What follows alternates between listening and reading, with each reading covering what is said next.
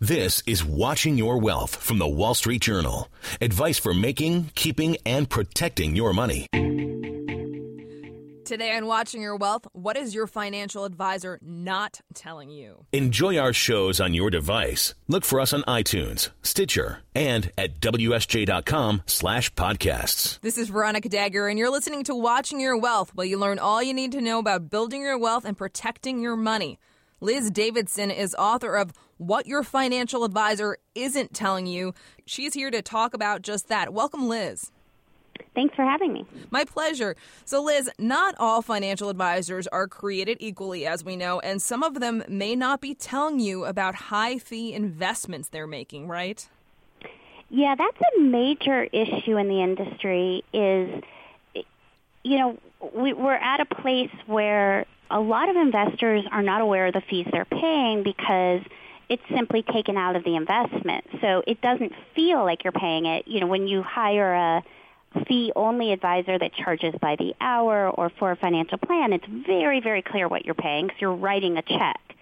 Um, in many cases, you end up paying more uh, when you're investing with an advisor that makes commissions on specific investments and in some cases it could be much more than you think. And those fees are the biggest predictor of your long-term performance. So you want to be very, very clear on what you're paying and how it compares to the average. That's a good point. Fees can really chip away at your return over the course of time. So I think it's really important to ask people, ask your advisor, how are you being paid? Are you getting a commission on anything that I'm buying here? What's the story? Be really upfront in asking them. Don't be afraid to ask them. Now, another thing you had mentioned that advisors may not admit to is the fact, well, the fact is so many advisors may pitch themselves as, hey, I can do everything for you. But the reality is they may not be equipped to handle everything for us. Is that right? Think of it this way. What if you went into your primary care physician's office and in the appointment, uh, he or she decided to start brain surgery. Hmm. the the reality is it is impossible for one person to know everything about all aspects of finance in a very very deep and meaningful way. I'm a big believer in having a financial planner that is broad and has you know a great deal of knowledge ideally has a CFP certified financial planner designation and 10 plus years experience, but there are going to be situations where you may need an accountant or you may need to speak with an estate planning attorney. And if your advisor is unwilling to let go and refer you to the right professionals, just like your primary care physician needs to refer you to the neurologist, mm-hmm. Um, that's a that's a big red flag. That's a good point. I think it's also important for consumers to know what they're looking for. If you need an attorney, speak to the attorney. If you want someone who's just going to sell stocks for you every day and help you with trading, then maybe you need a traditional broker. So it really depends on what you're looking for. And another important question to ask them is what they're going to do for for you day in and day out. In the case of a, a long term planner, fee only planner, maybe it's just doing a plan every year or two and then monitoring that plan. So it's important to know that as well. Another thing you said is that.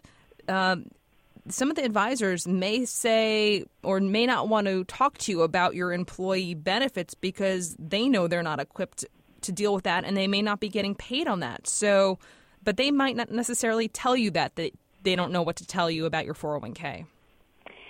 Yes, and this is something that is often a very innocent um, mistake or something that advisors overlook without even fully realizing they're doing it. When you are an advisor in the retail market, you're not getting paid off of anyone's employee benefits, and you start to forget they even have them. I mean, mm, it, it mm. starts to kind of be, you know, just not part of your world anymore. And so you got to be very, very careful because even the best intentioned advisors either might be assuming that you're maximizing those benefits and you're coming to them with your extra money, um, or you know just simply so focused on the money you're bringing to them that they aren't saying to you, okay, let me look at your overall picture. What are you doing with your 401k? Are you maximizing, you know, your health uh, savings account at work? Do you have life insurance at work that you're taking advantage of? What's it priced? I mean, and really making sure that you know you're fully tapping everything you're getting subsidized by your employer or in tax advantaged accounts or at lower fees making sure their advisor, your advisor, ask, is asking you good questions. That's also very important.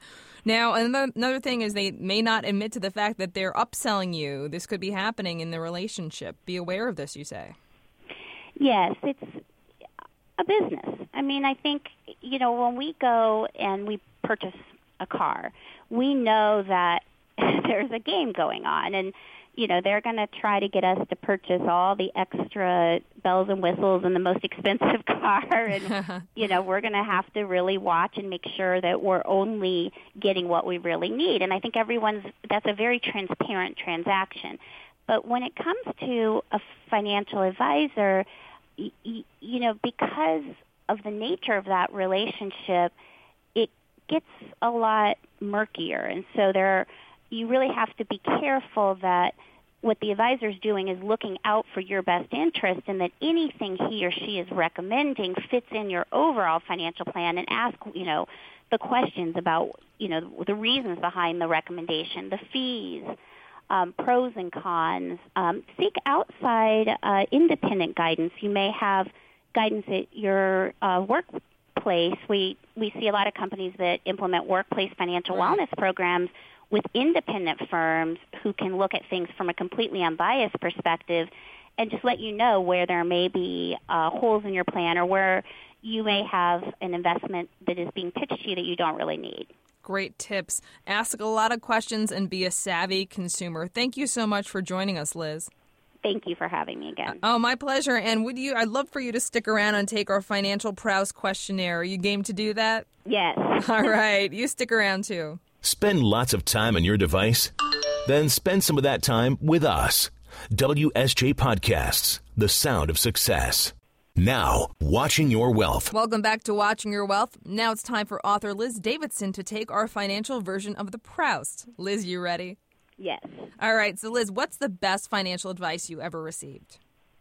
So, I did not receive this directly. It was through studying Warren Buffett and what he said um, you know, in his various books. And it's be fearful when others are greedy huh. and be greedy when others are fearful. And if you really operate that way, what you end up doing is setting yourself up to avoid the emotions in, in the decision making, especially with investing. So you tend to buy, you know, buy low and sell high is when everyone else is doing the opposite. Great tip. Worst financial advice.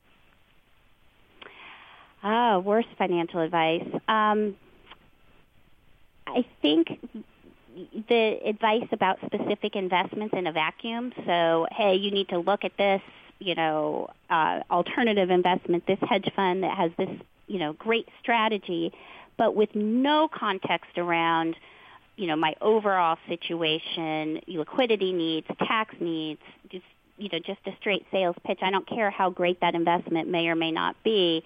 It's all about whether it would fit for me. You need to look at the big picture in your own situation. Yeah. Now, fill in the blank. Money can buy the freedom to have the life you want to have and live the way you want to live. True. Money can't buy the wisdom to use that freedom well. Oh, very true. If you won a million dollars, what would you do with it? I um, in a position luckily where I'm financially secure myself, so I would donate it to the Alzheimer's Association. Um, my mom has that disease; it runs in my family, and I think it's way underfunded and and a major problem. Um, talk about money and and dementia and all the issues there. Um, there's a there's a lot there. Wow, very generous. Lots of issues there. Thank you so much for joining us, Liz. Thank you. This has been Watching Your Wealth, a production of the Wall Street Journal. I'm Veronica Dagher. For more information, check us out at WSJ.com slash podcasts. Thanks for listening. WSJ Podcasts. Listen ambitiously.